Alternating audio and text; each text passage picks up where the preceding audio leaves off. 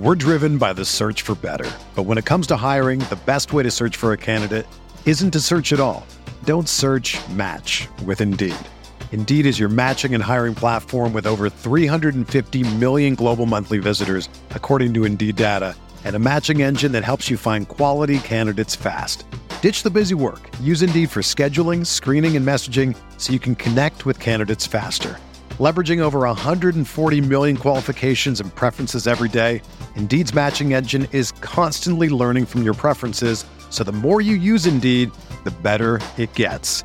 Join more than 3.5 million businesses worldwide that use Indeed to hire great talent fast. And listeners of this show will get a $75 sponsored job credit to get your jobs more visibility at Indeed.com slash BlueWire. Just go to Indeed.com slash BlueWire right now and support our show by saying that you heard about Indeed on this podcast. That's Indeed.com slash BlueWire. Terms and conditions apply. Need to hire? You need Indeed. Hey, uh, welcome everyone to the April 5th edition of the RotoWire NFL podcast brought to you by Underdog. It's the NFC East, no longer the NFC least, certainly after last year and the Eagles making to the Super Bowl and the referees deciding they were going to lose. Uh, I mean, uh, a really well fought game that definitely was not officiated uh, incorrectly whatsoever. We'll, of course, talk about the Giants as well, uh, the lack of Ezekiel Elliott, what that means for the Cowboys offense, and a whole lot more. So let's get right to it.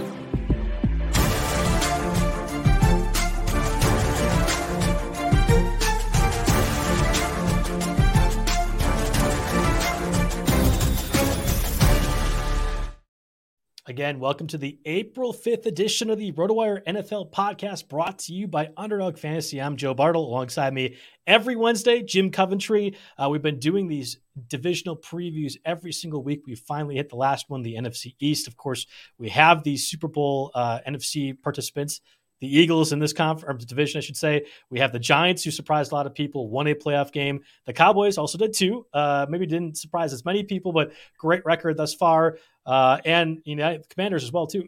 This is a division, just like having done this whole thing now, Jim, that I'm pretty confident to say next year is going to be near the top. And I would not be surprised if the same conversation we had about the AFC West last year with the Raiders and Chargers and Broncos and Chiefs all making the playoffs, of course they didn't, but a lot of us assume that was the case.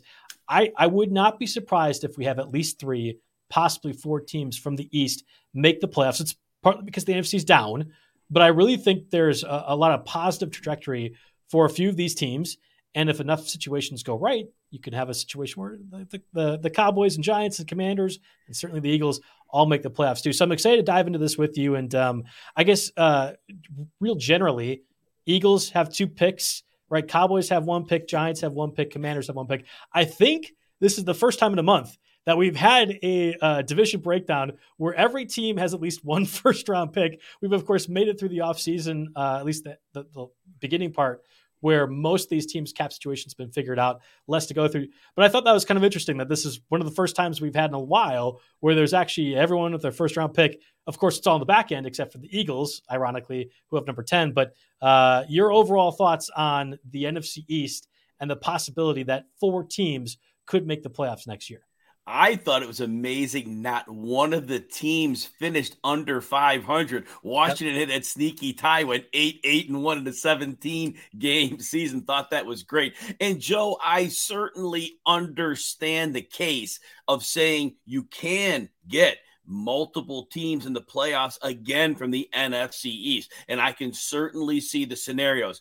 But as we went into last year, remember how, and you referenced this, we talked about the AFC West and how loaded it was. And by the end of the season, it was the Chiefs. Now, I know the Chargers made the playoffs, but it wasn't quite the storybook season they would have liked. And I like the Chargers. So it the NFL things change quickly. Mm. One key injury, that team is sunk.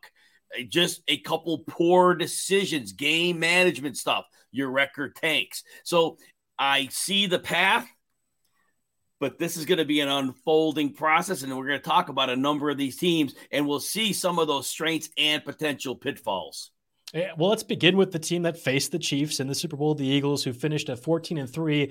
Uh, pat on the back to myself and Jake Tarsky, who at the beginning of the July podcast, when we really start the one everyday football podcast all the way up until February, had said, I wouldn't be surprised if the Eagles finished with the best record in the NFL and certainly in NFC. And it was at plus 1,200 odds at that point. Uh, that ended up being great because that, that was one of our few very good calls on these season long prop bets uh, of course, made to the Super Bowl, have picks number 10 from the Saints, uh, and then their number 30 pick, uh, second to last, obviously. With the Dolphins not have their first round pick, they maneuvered a pretty difficult cap situation this offseason. I thought really brilliantly, to be to be fair. They lost Javon Hargrave, Kyzir White, TJ Edwards, uh, their guard uh, Seumalo, and then Minshew, Miles Sanders, both safeties, Chauncey Gardner Johnson, and Marcus Epps. But we're able to retain what what has been the core of the Eagles certainly over the past couple of years, but specifically in their run last year was that front seven. Brought back Brandon Graham, brought back Fletcher Cox. Were able to resign both James Bradberry and Darius Slay, who they cut was apparently uh, Slay was going to sign a contract with the Ravens, uh, spurring them at the last second, rejoined the Eagles as well too, and still added a bit more to their secondary. I think the Greedy Williams addition gets a bit under the radar. That's a really interesting sign. We'll talk about a bit too. Signed Rashad Penny, replaced Gardner Minshew with Marcus Mariota, who fits that system pretty uh, marvelously as well too. And we saw Jalen Hurts got injured towards the end of the season. Gardner Minshew did okay, but maybe even a bit more mobile quarterback who can operate those read options uh, pretty well too. Also, push play still there if anything, that's the biggest win for the Eagles all offseason is that they can get that guaranteed three yard quarterback sneak that's uh, somehow not banned whatsoever. So, uh, good offseason, I thought, for the Eagles who continue to operate really well with Howie, Howie Roseman, uh, Roseman as their general manager. So, the big thing I thought from the Eagles no Miles Sanders. Of course, signs at the Panthers. Now you have Kenny Gainwell. You did sign Rashad Penny, injury prone, but really productive when he's healthy. Uh, and they have that number 10 pick where maybe it's maybe it's a luxury to spend on Bijan Robinson, but if there's one team that could spend a luxury pick on a running back given their system, it is the Eagles. So, how do you feel like this running back uh, depth chart is going to operate uh, over the coming months? So, the one thing, and I know I get tiring when people hear me talk about it. when you have that mobile quarterback. Mm-hmm. I always talk about, and I'm not just like any mobile quarterback. I'm talking about the elite ones. I'm talking about Jalen Hurts. I'm talking about Lamar Jackson when he's on the field. I'm talking about you know Justin Fields. What these players do is they terrify defenses with the threat to run. And linebackers can't commit because linebackers always have to worry about that quarterback taking off. So running backs get a tactical advantage and extra space in the running game. And then you throw in the fact the Eagles have an elite line both from a run blocking and a pass blocking perspective. And any running back they plug in there should, in theory, be set up for success. And don't forget, having two amazing receivers and a great receiving tight end, defenses can never commit to stacking the box and stopping the running back. So, look, Rashad Penny, he has missed boatloads of times mm-hmm. 12 games last year, seven the prior year, 13, six. He's going to miss time. I, 99%, never 100%. Nothing ever happens that way. He's never had more than 119 carries in a season. Now, the last two seasons when he's on the field, he's been over six yards a carry. He is insane. And he goes from the Seattle run blocking line to this line with Jalen Hurts. Think of the big play potential. Now, Philadelphia, they're a very smart franchise. I believe they will not want to give Rashad Penny more than 10 carries a game. Hmm. Because look, they know his health history. Everybody knows his health history. What's the way to help win a Super Bowl? You keep your players healthy. You give him 15, 18 carries, that probability goes up. Oh, certainly they could look at him through camp, work with him, go in early in the season, and maybe decide if something they believe is different. They could always change the switch. But they do have rotational backs right now and Kenny Gainwell, who didn't look great during the regular season. If we look at the playoffs, we have a little distorted picture, but he wasn't right. really good. And Boston Scott, his efficiency has actually gone down in each of the last three years, and he'll be 28 now. His yards per carry went from 4.7 to 4.3 to 4.0. And so, and he breaks tackles, 65th percentile but he only gets 35th percentile yards after contact. So he's another one of those guys. He can make you miss, but he's really not going anywhere. But the combination of the three is useful. I do believe, now I know you mentioned I'm spending an early pick. I don't think that's an organizational philosophy that they espouse. I believe that they are going to maybe take a fourth round running back because they need depth. And they may also bring in somebody like Leonard Fournette in free sure. agency for a cheap deal. I think they go either the draft route or the free agent route. There will be plenty of free agent running backs available, cheap.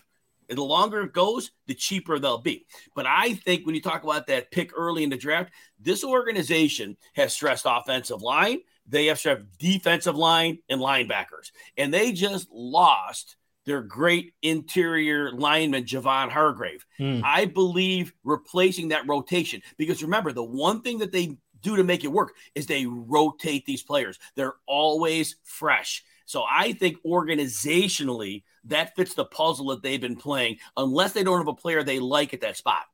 Yeah, the frustrating part is it's it's a, a good pass rushing class, like an edge class, defense end class, whatever you want to call it. There's the high end guys, Will Anderson. Uh, you could talk about Jalen Carter as well too.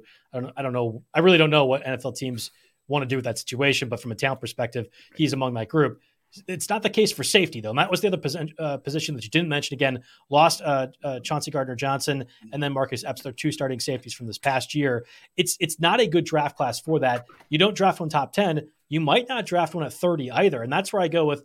If you don't have the safety spot very easily filled, uh, what what would you end up doing later on in the draft to kind of get that? I, I don't know what the answer is. I know they have Reed Blankenship who is around too, but it's it's one of those I like that's the obvious need, but there's no obvious draft spot. Whereas running back, you mentioned right. There's Leonard Fournette, Kareem Hunt. I continue to mention as well too that could do that same type of thing. Ezekiel Elliott, you know, joining a division rival. I, I talked about the incestuous uh, NFC North. But maybe, maybe there's a, more going on with the NFC East too. Like it, it's possible. There's a lot of veteran tier guys and a very deep running back class. At safety, I don't know what quite the answer would be. So that would be my immediate thought with two first round picks, one being high maybe you find a situation like Kevin Byard, right, with the Titans, who's reportedly on the block, uh, a ball hawking safety, but yeah, helps you in win. I, I, win. Let me just, I want to completely interrupt you just because they have two safeties. They have Terrell Edmunds. They picked him up. They they signed okay, him free agency. He's more of a run run stuff, right? Right. and then Reed Blankenship, and then Reed Blankenship had a big ah, Blankenship had a 70 coverage grade last year. So he'll be the free safety. Edmunds be the box safety. They are set. They are good to go. Okay. All right. Yeah. I, and so actually, I, Edmunds had a 68 grade in coverage, so he wasn't like a complete liability either. And Edmunds has blitz ability because he had a 77 pass rush grade. So Why did they sign Edmunds? I must have missed that one then. Yeah, it was a later signing, I think. I think okay. it was a later signing, Joe. So I'm sorry about it, but I wanted to cut you because I want to keep going on that. But they're going to, from an organizational standpoint, they also have K'Von Wallace, who graded out above average. Justin Evans is borderline average. So they actually have four people they can use. Two are good enough in each in their roles. Blankenship was actually overtaking Epps, and he did start in the Super Bowl over Epps. Yeah, yep, yep. Yeah, so, that's so true. I, again, I'm sorry to interrupt you, and was, they were good points, but I do think they did address that, and I don't think they're going to go further unless it's like a sixth or a seventh round pick because they already have investment at the position. Uh, that's that's a good point. Then I have um, I have issues with PFF. I, I like I, I don't really trust their grading system any more than you and I sat down and watched film and, and just like, oh, that's a seven. That's a not like I don't really believe uh, in that grading system as much. So your faith in those guys is is fine. Well, I I, I watch the games one, too, though. I watch all the players, and so what? But that is that I lean on that because it's across the board. I do believe the grades are fairly fair. When I watch, it's usually close to what I see. I usually don't have big, there's some players occasionally, but the disparities across the board, I don't think they're as big as people make out. I really don't. I but I think in terms of just having some kind of a level playing field, since every player gets graded, I think that does that. But what I There's see, value think, in that. Yeah, it's, there it's is value like the scouting combine too. Like where people want to do look at the pro days, whatever else. No, I, I want to have it on a level playing field. My issue is I don't know if PFF is per se in the level playing field that I value in that, and that's fine. This is this is like I, I know I'm in the minority uh, in in downgrading PFF anyway, and it's by no means what the topic of the conversation is anyhow. Sure, sure. It's just one of those. I, I actually find it really interesting to debate the merits of it because there there absolutely is a merit to having a system like that. I'm not sure it's the correct system. It's, and, and I override. so I personally override when I go over a player. If I have a, a disparity, I override and say they say this, but I don't see it.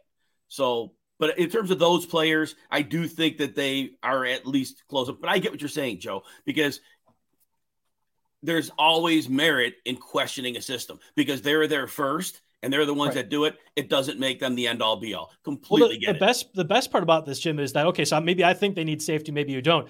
But that's the craziness of the Eagles and what they did this past year and what I thought again was an excellent offseason. There really aren't many obvious needs. Like they lost Javon Hargrave, fine they have a pretty good rotational pass rush as is. Like they have a lot of guys, a lot of bodies. They will add more, and teams will or I'm sorry, players will go ahead and sign like they did with Ndamukong Suh later in the season. You could find those levels, especially with the Eagles' Super Bowl aspirations again this season.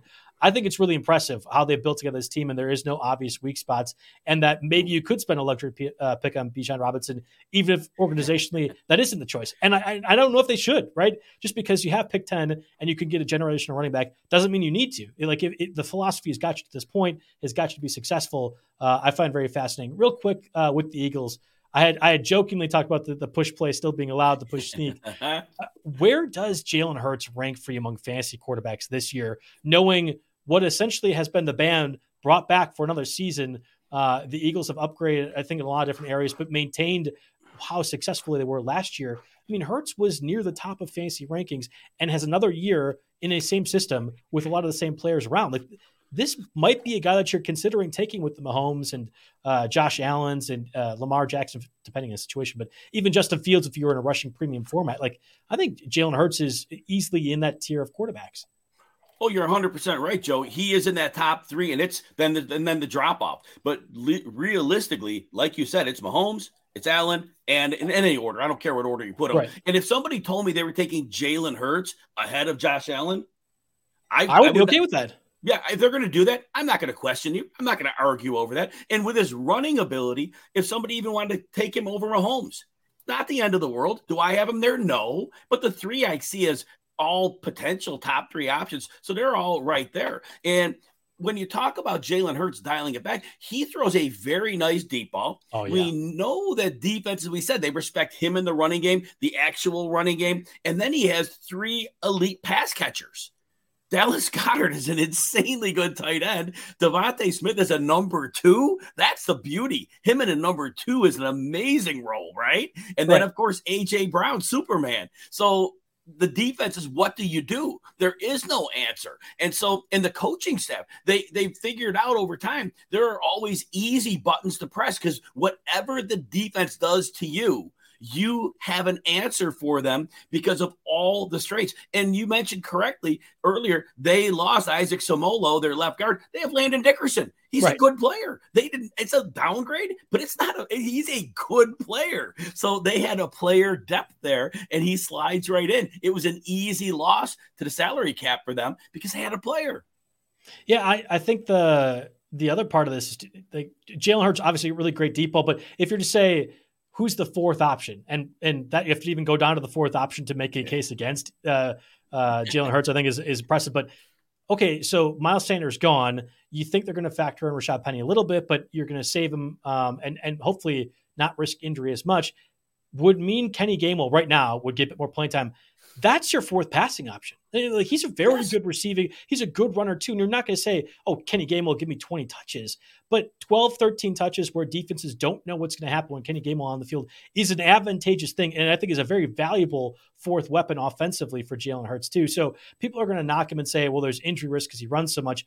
I think there's injury risk every single time for every single quarterback, and I don't think what Jalen Hurts is doing when he's sliding down on those read option plays, being smart on those opportunities, even the push sneak isn't that uh, dangerous a situation. I know everyone points at Mahomes and his knee buckling two years ago and, and why other teams don't do that. That's just a one-off deal. Like I, I, I am comfortable drafting Jalen Hurts among the top three quarterbacks. I will take him ahead of Josh Allen. I feel confident saying that, knowing the Eagles' schedule, knowing how good that offense is, and that they played well last year. Like I don't have to look too far to see how successful he was as a fantasy quarterback.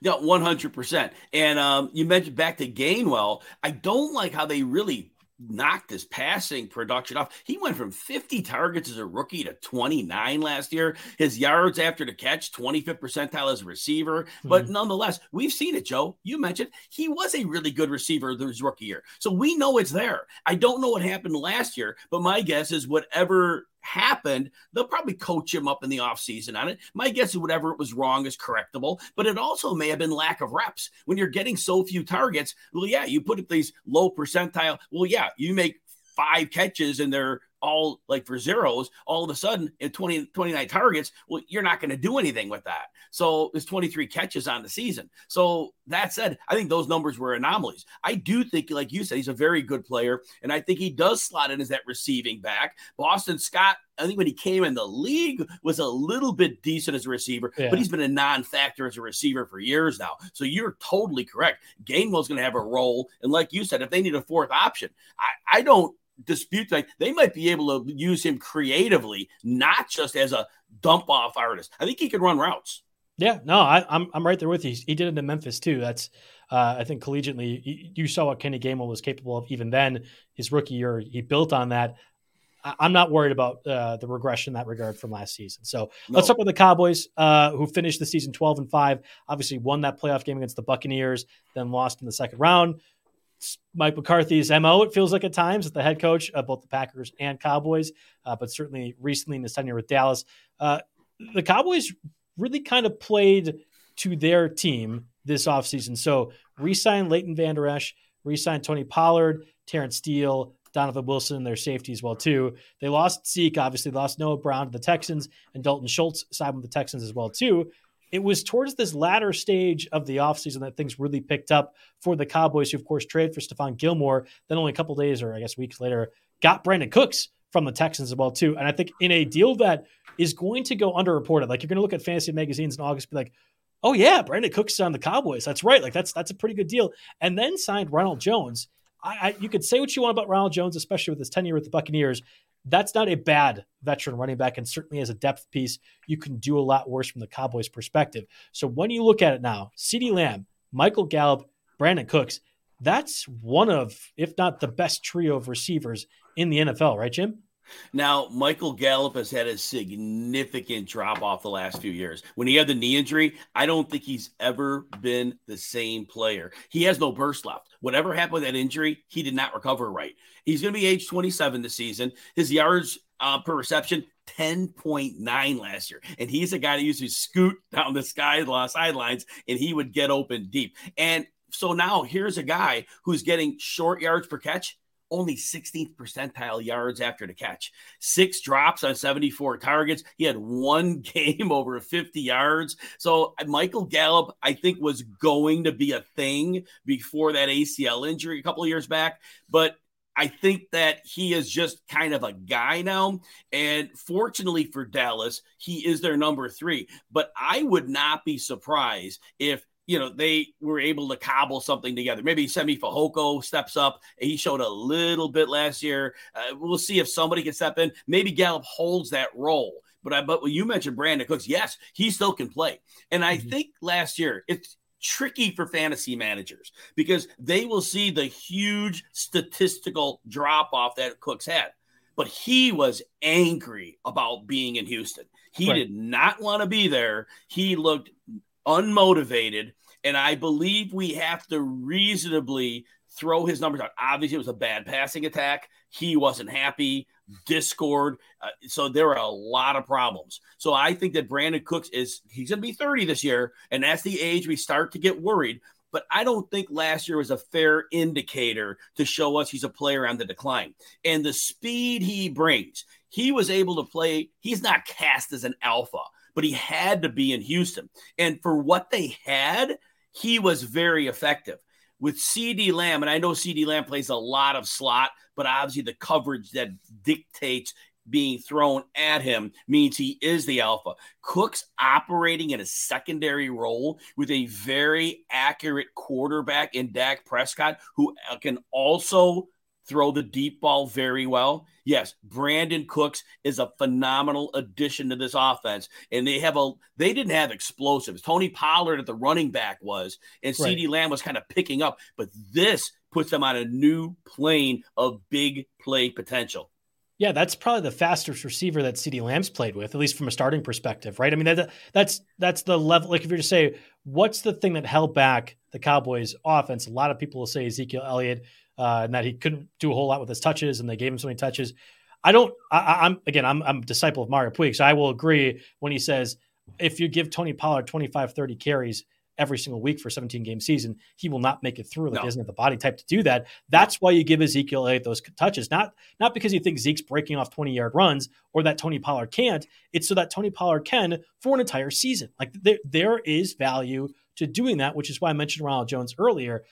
It, the the level in which the Cowboys offense was dysfunctional was that they didn't have somebody downfield. Like CeeDee Lamb is fast, but he's not Brandin Cooks fast. Uh, Michael Gallup wasn't anything level up. I mean, that's why they had Jalen Tolbert earlier this season uh, as their starting receiver, and he didn't do a whole lot for him in the rookie year. Maybe he turns things around. You mentioned Simoke uh, uh, too. I, like I that it's the speed element that you got from Brandin Cooks, relatively cheap from a draft compensation perspective. I know his, his contract was what it was, but that's the level offensively I think that matters. I wonder if you can't use Michael Gallup similar to how the Cowboys use Dalton Schultz, and I know that would uh, require really reconfiguring a lot of things. Who plays outside? You have less slot snaps available for CeeDee Lamb, but you you can have two slot receivers essentially, which is what Dalton Schultz was, of course, now with the Texans. And that leads me to my other point. Does the tight end position have fantasy relevance in this offense because they had Dalton Schultz? Or is it now just kind of gone and more of that focus becomes on Brandin Cooks. Jake Ferguson didn't look that bad in his nope. limited snaps last year. Peyton Hendershot got more playing time than you would have ever guessed at times last year as well too. It felt like the Cowboys were kind of gearing their young tight ends to get to this point, and it's not like Dalton Schultz signed for a massive deal. It felt like an organizational decision to let him leave.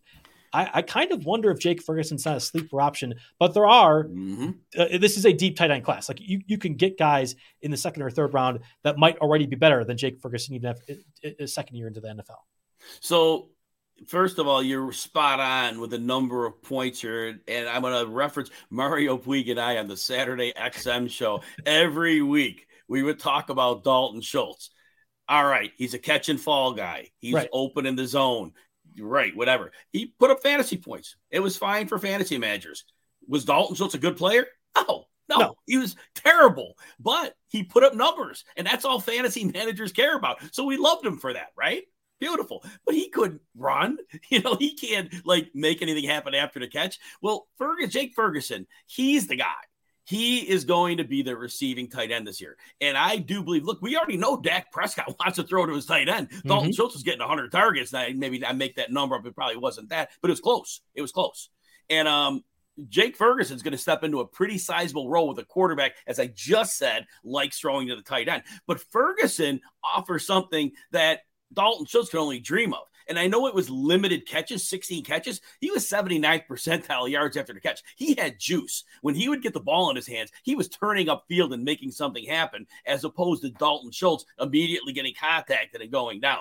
9.2 yards per reception. Again, only 16 catches, but it was enough to show me that as you mentioned, they were probably grooming him to get him in, get him some experience, knowing Schultz is going. They knew they weren't paying Dalton Schultz. They know he who he is they you know knew what he, but fantasy managers they don't care about that, right? Right. So yes, Ferguson is not getting drafted in most leagues. I'm doing these best ball leagues.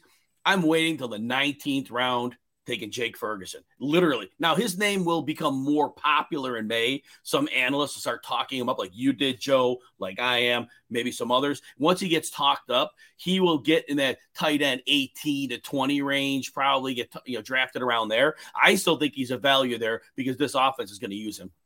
Yeah, the only concern is we, we still have a full month yet before the NFL draft takes place and again, it is a deeper class. Everyone's going to talk about Michael Mayer, the Notre Dame guy, uh, first round candidate. The, the, Cowboys, I think, sit at 25, uh, sorry, 26. I don't want to get that wrong. That's that's a, a spot to get either Michael Mayer if he falls down. Didn't have a great 40 time, but was widely projected as a top 15 pick even two months ago. Uh, there's the Dalton Kincaid as well too, a faster tight end, same type of deal. Uh, the the Georgia one, Darnell Washington, who's six seven, can run block, but also ran a, a really good 40 time. So it's very possible that any one of those three options make a lot of sense for the Cowboys. But they have more needs than we discussed with the Eagles, and I think if if organizationally decide Dalton Schultz at $6 million wasn't worth it for you? Do you pay a tight end premium for that? I don't know. I mean, that, that that's going to be a really interesting question what the Cowboys choose to do. And I think Jake Ferguson, you know, a UW Mass guy, a Badger, we're intimately familiar here with him uh, in Wisconsin. He's he only ran a 4.8140 at the combine. I know it's not fast. He plays a little bit faster on the field, but he's a good blocker, a reliable catcher Does that sound like anyone to you? It's Dalton Schultz. Like it's a cheaper version of Dalton Schultz who has a bit more explosiveness. Like you mentioned, we literally saw it last year. I don't know. I, I I I get where some people are projecting the Cowboys to take a tight end in the first round or early second round because that's a, a need, an obvious need that they lost. I think you're discounting Jake Ferguson like it seems to be drafters are too. And yes, I will gladly take him in round 19 in best ball formats. It reminds me a lot of Daniel Bellinger, who uh, I had done like a, a 30 man uh, NFFC best ball draft too. I think I got him around 26 because people were expecting Ricky Seals Jones to start for the Giants. it's like it's a it's that level of starting tight end. Jake Ferguson as like a tight end 15 through 20 is going to be widely discussed by the end of August. And I think right now is very early capitalization if you are doing those best ball formats uh, at the moment. So real quick with the backfield of the Cowboys too, I had mentioned Ezekiel Elliott gone. Now everyone's excited because Tony Pollard's backfield, but oh wait, they signed Ronald Jones. I don't know if Ronald Jones is that Ezekiel Elliott for the team, but I will continue to tell people there is value for Ezekiel Elliott. Maybe it's not that he gets five yards, six yards, seven yards per carry like Tony Pollard is, but it's to allow Tony Pollard to continue to do that. I don't know where Tony Pollard is going to go. I'm going to ask you that right right after this, Jim. But I can guarantee you that whatever the second back for the Cowboys ends up being, if it's a, it's a guy they draft or another, if it is a Kareem Hunt, they sign another guy, a veteran guy. I will find value in that uh, round 10 and later for that player because I know there's going to be a function for him in this offense. You know, the one concern is the offensive line is on the slide. And I know they brought Tyler Smith in last year and he was good, but that line is on the slide. Tyler Biadasz was never what the name was. He He's right. very ordinary. Obviously, we still have Zach Martin, but Tyron Smith is finishing it out. He's not playing very well anymore. It, Terence Steele's okay, you know, maybe a little better in the run blocking. And then, you know, so they, uh, Chuma Edoga, not really. So this is a line. They need to address that line and they need to address it in the draft, I believe. And it may be an early pick. And I just want to circle halfback for a second. You mentioned that there are analysts that are projecting a tight end to Dallas. That's because they're not watching the games. They don't know Jake Ferguson. They don't know Peyton Hendershot. It's not like we saw a ton of them, but there's enough where they're fine. But analysts just look, Dalton Schultz is gone. We don't know these guys. And so they're just assuming that. You're on you're on the point, Joe. You understand this. So yes, the Cowboys are probably gonna be fine with who they have. I don't see them going high draft capital. But back to the point with Tony Pollard. The the line is going down you know, a little bit. And Pollard helps them because he's explosive. He doesn't need the blocks. Zeke Elliott was always great because nobody read and followed blocks like Zeke Elliott. Mm-hmm. That was his superpower. Notice he looked really bad last year. It was a combination. Yeah, he was losing a step, but B, those blocks weren't there to follow like they were earlier in his career when he ran behind a dominant line. It was a one two punch that got him. Now, don't get me wrong. Like I said, he has lost a step, no question. But Ronald Jones is just a straight line runner. Right. And if this line is not producing holes, he's not going anywhere. He's going two yards a carry, two and a half yards a carry. And I'm not, that's not hyperbole. That's what we're looking at. So he may make the roster. He may not make the roster. There's going to be other people brought in, like you said, through the draft, maybe even another free agent. And that player, as you mentioned, will be some level of fantasy, fantasy factor if he could catch the football and B, if he can get outside a bit. They're going to need somebody, even though that's redundant with Pollard a bit. I think whatever back they're going to get, if he has some explosiveness to the outside, because I don't think a lot's going to get done up the middle in this version of the offense. Yeah, that's a good point. I guess I like Ezekiel. Ezekiel Elliott did run up the middle, and and and that's where I'm I know he wasn't effective, but that has value and function in this offense to make sure that Tony Pollard can be his most efficient, whether it be bursting outside or catching those passes. So I, I disagree. Actually, I think that there will be if they draft somebody or sign another free agent, it will be with the purpose of running between the tackles or taking some of those grimier carries and doing what you can with it. And I, and I wonder if there's a younger back, like a, a Zach Evans is the first one that comes to mind, but you know, the, the, draft process is still very young that the Cowboys target in day two or early day three, like a fourth or fifth rounder and say, uh, by by late July, all the reports are he's already surpassed Ronald Jones and is being a factor within the offense. Like I think I think that is going to happen, uh, and I would be surprised if the Cowboys don't prioritize that in the draft to find a guy that could be capable in that area. Because the whole goal is to make Tony Pollard the most explosive and efficient he can be. And I think that's with another guy, whether it be Ronald Jones or a veteran or a draft guy, that can take the grimy carries and still add value to Tony Pollard in that regard. Now, Joe, I was talking about fantasy value. If they're going to have, obviously, you run plays up the middle. That's always right, a part right, of the NFL offense. So, what I'm saying, though, is if a player running up the middle for Dallas, that player is not going to have much fantasy value. That's fair. It's not going to be. So, what I'm saying is, if you're going to get fantasy value out of a 10th round pick, it's going to have to be somebody that's either catching the ball or getting outside because there's just there's going to be this stat line of whoever the interior runner is of 10 carries for 26 yards. There's going to be stat right. lines like that. And that's right. going to do the job for Dallas. And they're not going to be upset with that because, like you said, it's going to move move the clock. It's going to, you know, keep the other running back fresh. But I don't think there's going to be a lot of fantasy value running up the middle. That was kind of my point. So I think that I get your that you disagree, but I think we weren't disagreeing about the same thing. right, we were, we were talking about we had a different conversation. I guess the other part, Zeke was kind of the goal line back, or at least was very good at scoring in the red zone. And I and I, I almost wonder if there's some uh, a guy that they could target for that capacity too. Not that Tony Pollard can't do it, but again, I I don't want if I'm a Cowboys fan and in fantasy player too, but I don't want Tony Pollard to have a lot of those carries. Like that doesn't sound like that's the best use for him. So uh, there is a guy in the draft, and I'm I, will have to go over more and, and, figure it out. But I it's gonna be like a oh yeah, duh.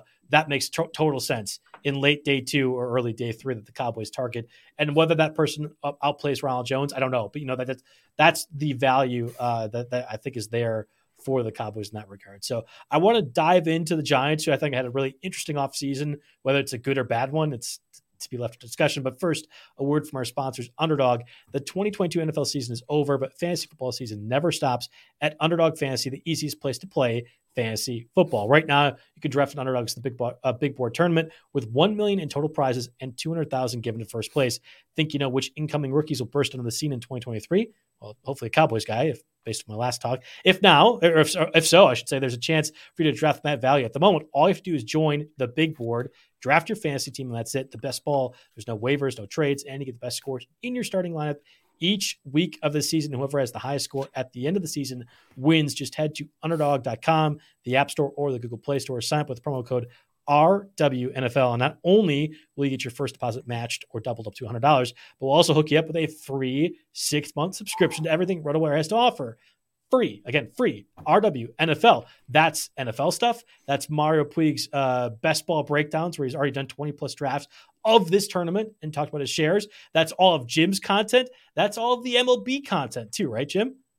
Oh my gosh, yes. And we we all know you're here for the football right now, and I'll say this every week. The ba- we have the baseball team of all baseball teams. So yeah, if you even if your season started, they're going to get you covered in season for all those big waiver wire pickups, those those um AAA guys are going to get moved up. They're all over that. And like Joe said, six months. But if you already are with Underdog and that's not going to work for you, we'll get you set up short term. Go to rotowire.com slash pod if you can't do the Underdog. But if you can, you can't miss that deal. Now, also make sure you're following Joe on Twitter at JB Sports. Follow JB me, Fantasy Sports. JB, I'm sorry, Fantasy. JB Fantasy Sports. Oh my gosh, terrible. And follow me at Jim Coventry NFL. And currently, every day I'm posting a thread, one team per day. It'll end right before draft day. It's going over each team's quick positional breakdown and the potential draft needs that I rank and prioritize. So go ahead and check that out. And again, follow Joe at JB Fantasy Sports. That's right. And we'll be getting that audio version of uh, Jim's Twitter content to date over the coming weeks as we really prepare for the NFL draft itself. That'll be a uh, every NFL podcast coverage type of deal for the next couple weeks all across the RotoWire platform. So definitely tune in for that. Again, RWNFL to get your first deposit doubled up to $100 on Underdog. And then you also get that free six month subscription to the site. If you're into golf, we have Masters coverage up the wazoo as well too. That's been a big thing for us. Uh, you, you, you, Google uh, fantasy golf, I think we're one of the near top ones in that too. So uh, lots to do if you get that free six month subscription. Joe right. Len Hochberg, our golf guy, he yes. won the FSWA Golf Writer of the Year. Len knows his stuff. He's the man. Yes, yeah, exactly. Again, RWNFL for that promo code on Underdog. We're driven by the search for better. But when it comes to hiring, the best way to search for a candidate isn't to search at all. Don't search match with Indeed. Indeed is your matching and hiring platform with over 350 million global monthly visitors, according to Indeed data, and a matching engine that helps you find quality candidates fast. Ditch the busy work. Use Indeed for scheduling, screening, and messaging so you can connect with candidates faster. Leveraging over 140 million qualifications and preferences every day, Indeed's matching engine is constantly learning from your preferences, so the more you use Indeed, the better it gets. Join more than 3.5 million businesses worldwide that use Indeed to hire great talent fast. And listeners of this show will get a $75 sponsored job credit to get your jobs more visibility at Indeed.com slash BlueWire. Just go to Indeed.com slash BlueWire right now and support our show by saying that you heard about Indeed on this podcast. That's Indeed.com slash BlueWire. Terms and conditions apply. Need to hire? You need Indeed. Whether you're a world class athlete or a podcaster like me, we all understand the importance of mental and physical well being and proper recovery for top notch performance. That's why I'm excited that Unifyd Healing is sponsoring podcasts on the Blue Wire Network. Unifyd Healing is a new and super innovative global network of wellness centers powered by Energy Enhancement System, or EE System. If you haven't heard of the EE System yet, then you'll want to listen up. This technology promotes wellness, deep relaxation, purification, and rejuvenation. Wherever you are across the globe, access to a center is easy and affordable. Interested in experiencing the EE System technology for yourself? Go to unifydhealing.com slash bluewire to learn more and find a center near you.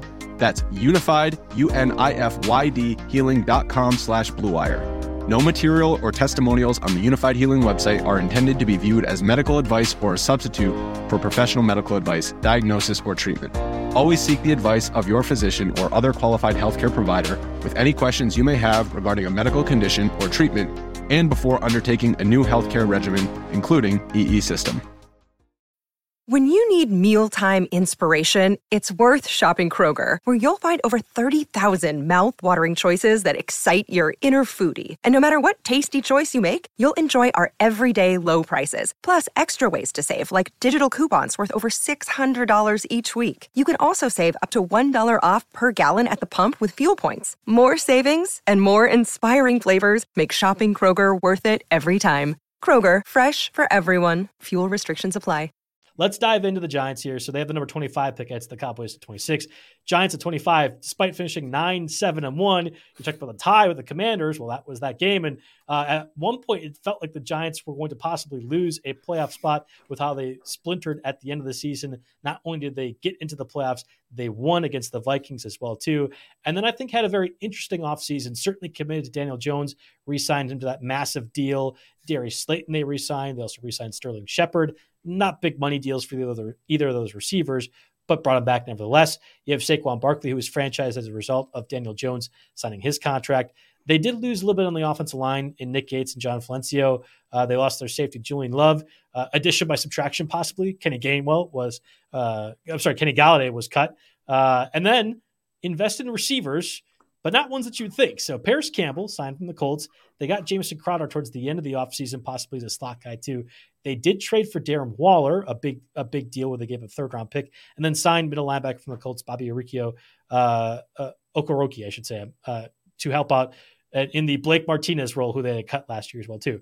So I think the big offseason commitment was to Daniel Jones. Uh, we had an article up on the site by Jerry Donabedian and breaking down a lot of these big free agent contracts, it essentially amounted to a two year, $40 million per year deal with a third option that escalates a little above that. If Daniel Jones plays to the level where two years, 40 million uh, a year is, is a good deal, they will happily take that third year option essentially. So it, it's fine, but he was essentially a one year wonder unless you talk to Giants fans who say Joe Judge was the whole reason Daniel Jones stunk and that Daniel Jones actually was great the entire time. It was just Joe Judge's fault. Uh, and that no, Joe, who definitely doesn't watch football at all uh, and definitely doesn't watch the Giants, he was not actually a one year wonder. Where were you on Daniel Jones and what you saw this season? All right, take this in. Daniel Jones averaged 200 passing yards per game. He threw 15 touchdown passes in 16 games. What more do I need to say? What more do I need? That's amazing. What are you talking about? He's he's an all star quarterback. How, how dare you yes. insult yes. Daniel Jones? He's a great running back, isn't he? oh wait, uh, I thought we could only say that about Lamar Jackson. I, I didn't know we could do that for Daniel Jones. Okay, sorry. Brian continue. Daboll's an excellent coach. Brian Daboll was able to use smoke and mirrors and get away with a lot. Now, down the stretch, some defenses that had personnel thinking the playoffs, the Eagles took Daniel Jones out of the equation pretty easily. No sweat, no problems. And now that defenses are going to know what Brian Daboll has in the arsenal, they they can't expand that out for Daniel Jones. He got the most out of him. But the problem was they made the playoffs. That put the organization in a spot. How do you let a quarterback go who led you to the playoffs? You can't do it, right? The fan base just won't accept that. Um, organizationally, too, you think maybe you could do something more. I don't think there's another step up here, Joe. Yeah, the the 15 touchdowns, every Giants fan will blame it on the lack of personnel. And of course, the receiving corps getting decimated by injuries didn't help things. I don't think Isaiah Hodgins is bad. Uh, not that he's like the true weapon. And Wan'Dale Robinson, when he was healthy, really was developing. But when you're saying the top targets for Daniel Jones were four or five games of Wan'Dale Robinson, uh, seven or eight games of Daniel Bellinger, Isaiah Hodgins, who's a practice squatter, and then a few other uh, players of that ilk. Well, yeah, of course he's going to throw 15 touchdowns. You know that's that, that's to be expected now. But my problem is if that is the argument, and I, I don't agree with it, but like that's the argument I hear all the time. Talking with the Giants fans, I do. Then they didn't do anything because Parris Campbell does not move the needle needle for me significantly, and I like Darren Waller. I really do. But Daniel Bellinger was not that bad. So if you're to say maybe both play and then there's more weapons that way, I don't believe that makes a significant difference. Like it's like they decided, oh, what he really needs is more slot receivers. Even when Richie James played fine enough as a slot receiver, there's a lot of targets for Isaiah uh, Hodgins in the slot too. It's I like I don't know what the plan of attack was to help make the Daniel Jones investment look good, but I would not have thought uh, signing Parris Campbell and trading for Darren Waller would be the top two answers for that question. You know, Parris Campbell came into the league a few years back, super explosive player who never was on the field. Last year he was on the field, but he wasn't explosive. I don't know if the injuries took that away from him. Not the same guy. So you're right. It, it's a name, but there's nothing to it. I think he's nowhere near a fraction of the player he could have been coming out into the league. So that's it. Yeah, not really a great signing. Uh, I want to just do a half step back again. So, and I know you were agreeing with me in some ways. Daniel Jones, he didn't have weapons, but there's a lot of quarterbacks that don't have weapons and do well. Happens all the time. Justin Fields played 15 games. He threw 17 touchdowns, which was more than Daniel Jones in 16 games. And look who Justin Fields had at receiver, right? It was not yeah, very but good. Turned the ball over way more, Jim. I mean, that's that's that's the argument that you're doing with this. I I think Brian Daboll is a fantastic coach. He is, amazing. and the upgrade from Brian Daboll to Joe Judge is like saying I'm going to be the quarterback for the Giants, and then he put Aaron Rodgers as the quarterback for the Giants. It's it's that substantial. I'm I'm not disagreeing with that argument. It, it is a, a tremendous leap.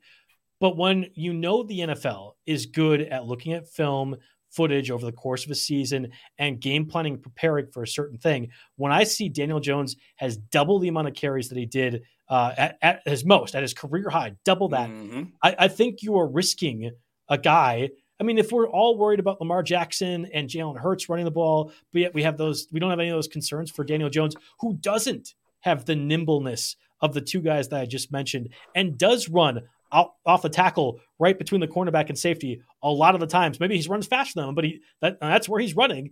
It's I, I don't know. I'd like the, if the value to Daniel Jones is that he's going to be athletic and also have guys to help improve. Well, I don't think he has guys to help him improve, and I also think his athleticism is going to be taken away either by injury or by teams just knowing the Brian Daboll scheme a bit better. Yep.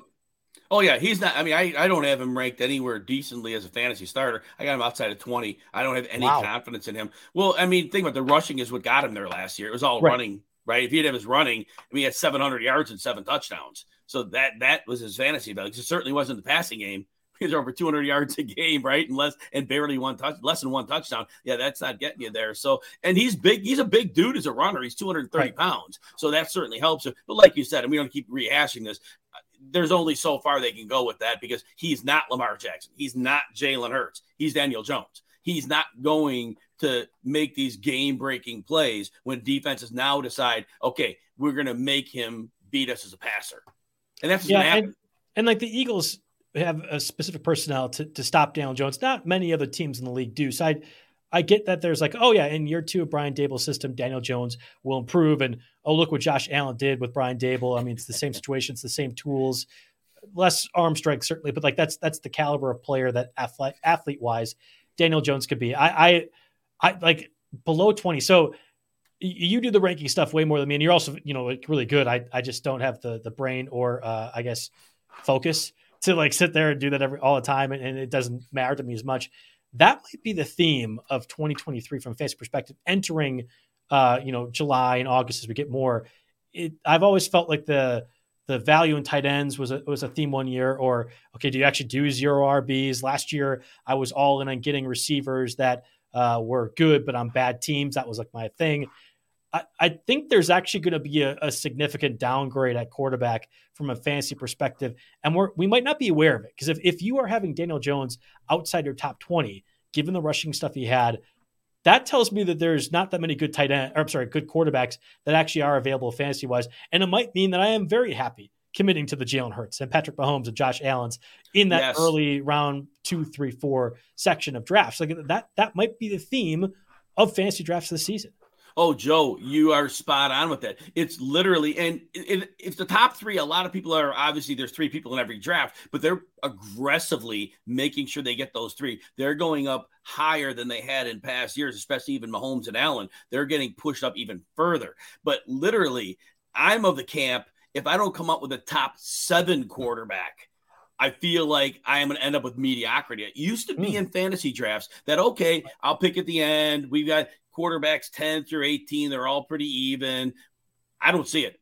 I, I think there's going to be a very, very big level of mediocre fantasy quarterback play. So I want one of those top six or seven. And I'm going to, in most drafts, I'm making sure I get that. I love that. Um, I th- man, it was Patrick Mahomes' first year as the starter. He was quarterback 10. I very vividly remember because I was very happy with that value. And then the year after was Lamar Jackson. That ended up being his MVP season. It was right around that same range. The year after that was Trevor Lawrence. Didn't work out, but I was very committed to Trevor Lawrence in that same spot. Uh, Jalen Hurts, for a lot of people, was that kind of guy. I know he wasn't uh, 10th quarterback and later in these past drafts last year, but that's the same concept. I don't feel like that is the case. And I don't know if we as a community in fantasy are getting smarter or if it's that there just aren't as many options. I think there's been um, a lot of the older quarterbacks getting older and not as good, and a lot of these younger quarterbacks really not rising and emerging. And I know you have the the Joe Burrows and Justin Herberts and uh, Patrick Mahomes and Trevor Lawrence. There's a very big chasm behind those guys, which is what I feel like you're illustrating too. So definitely something that uh, I'll be curious to see develop uh, as we see these best balls come out more and the ADP kind of get uh, redefined there. And then when you have these four new QBs, Will Levis, uh, Bryce Young, Anthony Richardson, and CJ Stroud added to the mix, it, does somebody make them the Trevor Lawrence, Mahomes, that QB 10 uh, of this year will be really kind of interesting too. One, one final point um, with the Giants, Jim. Do you feel like they are a playoff team this year? If we think Daniel Jones is going to regress, and that their offseason moves they made weren't all that impactful. They don't have a crazy draft pick to make a difference. It, it, I mean, like it's a weak NFC, and the Giants are not a bad team. Where do you feel like they slot into the playoffs picture? I mean, seven teams make the playoffs. The last few years has been the case. Once that extra team went in, they there's always a team that you know is really not a playoff caliber team. The Giants are on that borderline. They they're they have great coaching and that speaks a lot. When you have mm. great coaching, I still I think Daniel Jones will get figured out, but I think Daboll is going to figure some other things out. Maybe the better ways to get Saquon Barkley, you know, more heavily involved. Right. He'll have an answer. He'll have some things that are going on, and defensively, you know, They've got a bigger Bobby Okereke, and I think that helped them a little bit. Uh, they had some injuries last year. Their linebackers, they're going to hopefully address that a little further in the draft because that was a liability. And defense were just picking on the linebacker spots consistently and just beating them down there. But if they can have any type of an upgrade there, I think defensively that's a little bit of an improvement. And I think they have a very realistic chance of making the playoffs. Yeah, I, I that's where I'm at as well too. That I don't think they compete with the Cowboys or Eagles. I think that the, both those teams and rosters are a level above the Giants. But if you factor in regression, but also progression for like a Kayvon Thibodeaux and, and some of their younger guys to make that step up, that, that offsets a lot of things. And and nine, seven, and one, maybe ten and seven, like that that makes sense in a in a conference that looks overall weak besides the division they play in. The one team that the Giants could beat up on is the Commanders, who finished last year at eight, eight, and one. They have the number 16 overall pick. Also, a pretty mundane offseason to date. They re signed Daron Payne to that uh, record setting deal. Now they have massive money spent along the defensive line. Feels like that's the uh, theme of the NFC East, save for the Cowboys. The Cowboys also invest in their pass rushers too. They signed Jacoby Brissett to act as possibly a veteran backup, possibly a starter.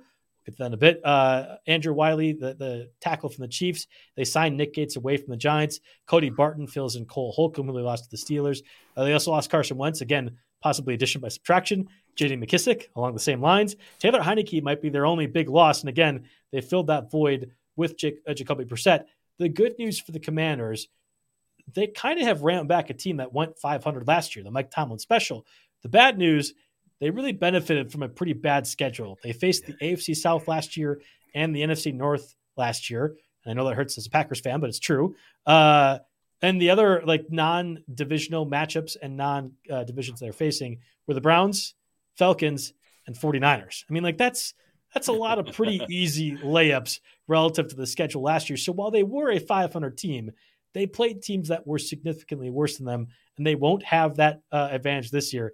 The other possible advantage, or not one, Sam Howell, right now, your listed starter for the Commanders, a fifth round pick last year, got one game as a starter, looked okay, wasn't great, certainly better than Malik Willis, but I have a, a hard time really diving into Sam Howell confidence wise, even though I didn't mind him as a prospect last year. So, what's your thoughts of the Commanders' offense and specifically Sam Howell? So, obviously, we don't have enough on Sam Howell to make any definitive judgments. And playing Week 18, you know, it is right. what it is, right? So it's very difficult to call. I, I am. I have questions throughout the offense. The offensive line, a couple years ago, it was looking like a promising line. They were solid that line's falling off. Charles Leno's pretty good. I mean, I think Charles Leno was pretty good, but honestly, otherwise, they bring in Andrew Wylie. He was the weak link for the the Chiefs, and Andrew Norwell they signed last year, barely passable. They get Nick Gates again, very mediocre. I think we have a young quarterback who is not going to have a very good offensive line. That's problematic.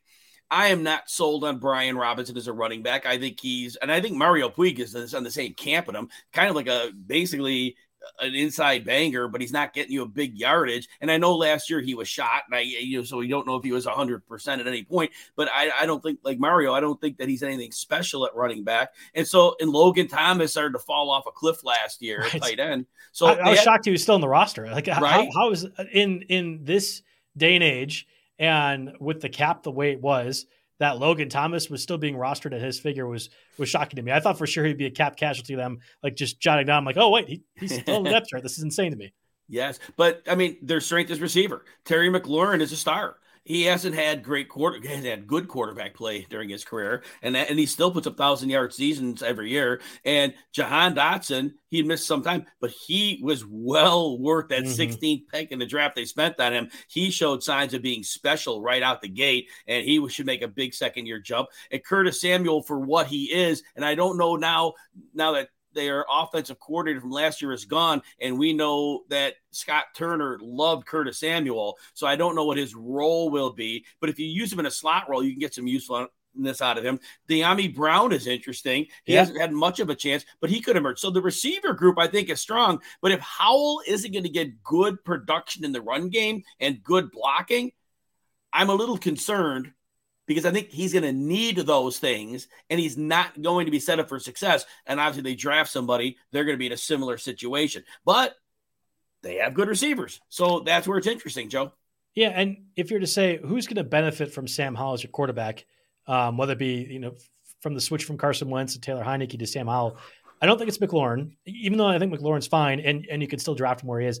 I do think it's Jahan Dotson who I was I was very low on. I, I didn't think he was going to be very good. I thought the Commanders' offense was really bad. Carson Wentz was very bad. I was right about that.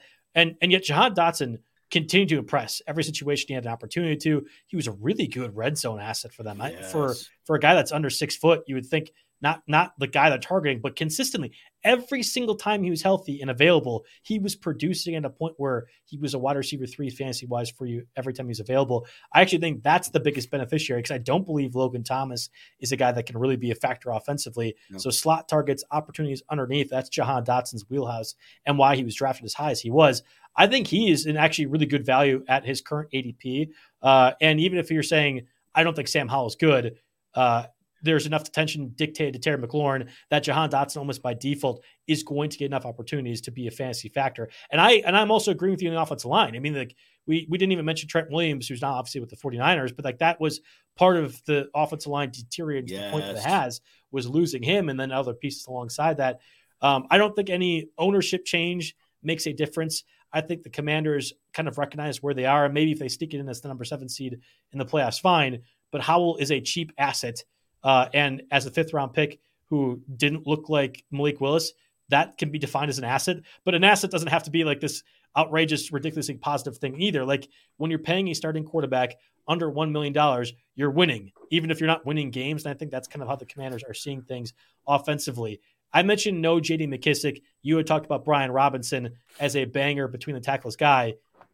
If you think that offense is going to get a pass catcher and get one involved, and they don't have McKissic, and they haven't drafted anyone yet, that has to mean Antonio Gibson is your pass catcher, right? Or is it just that Eric Bieniemy, their new offensive coordinator, probably head coach middle of the season because they'll fire Ron Rivera?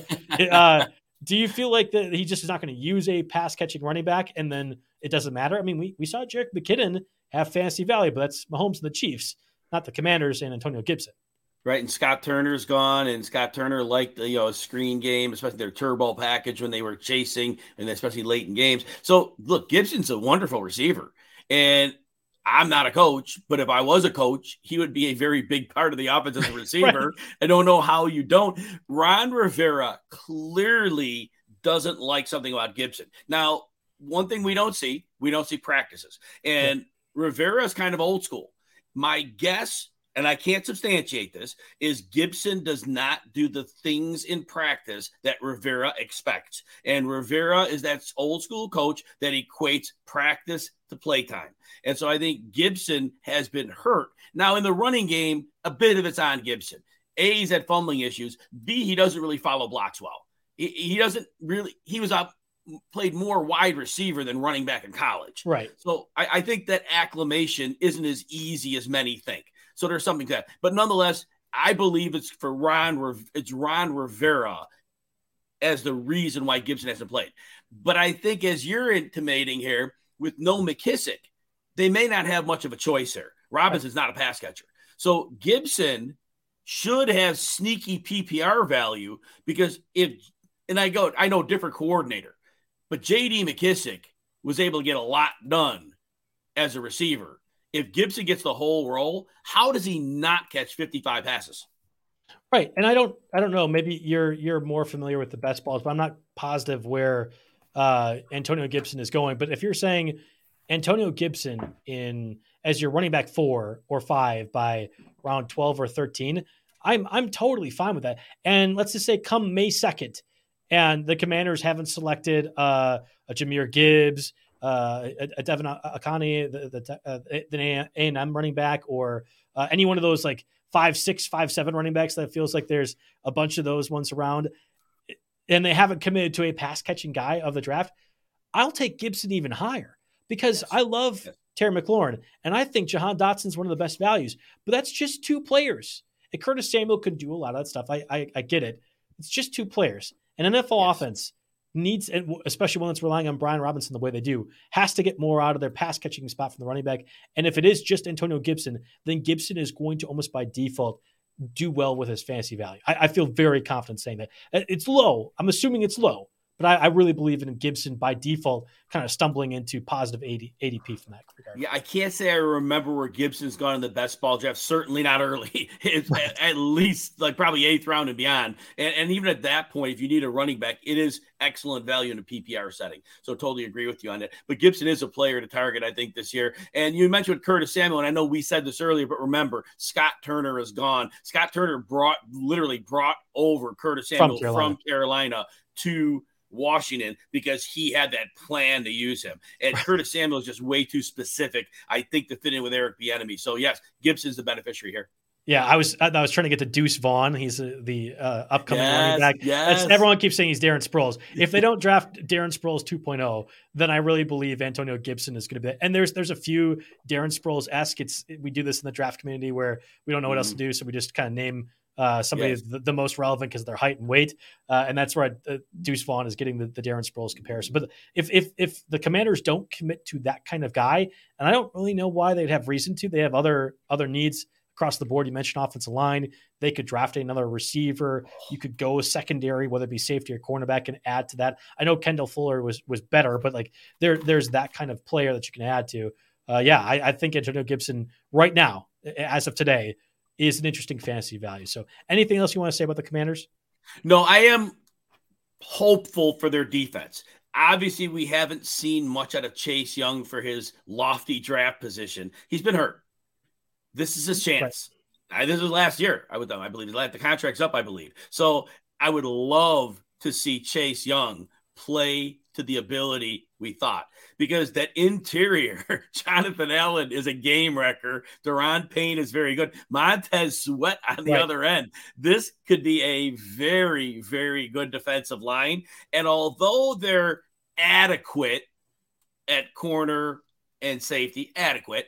Right. If that pass rush is getting home, all of a sudden you cover for less time and you make them look better. So if this defense comes out playing well, this could end up being a fun team to watch. Yeah, you had mentioned. I think Chase Young has one more year until his fifth year option kicks in. So okay, it, it's entirely possible that they just you know give him a massive deal next year to, to make something.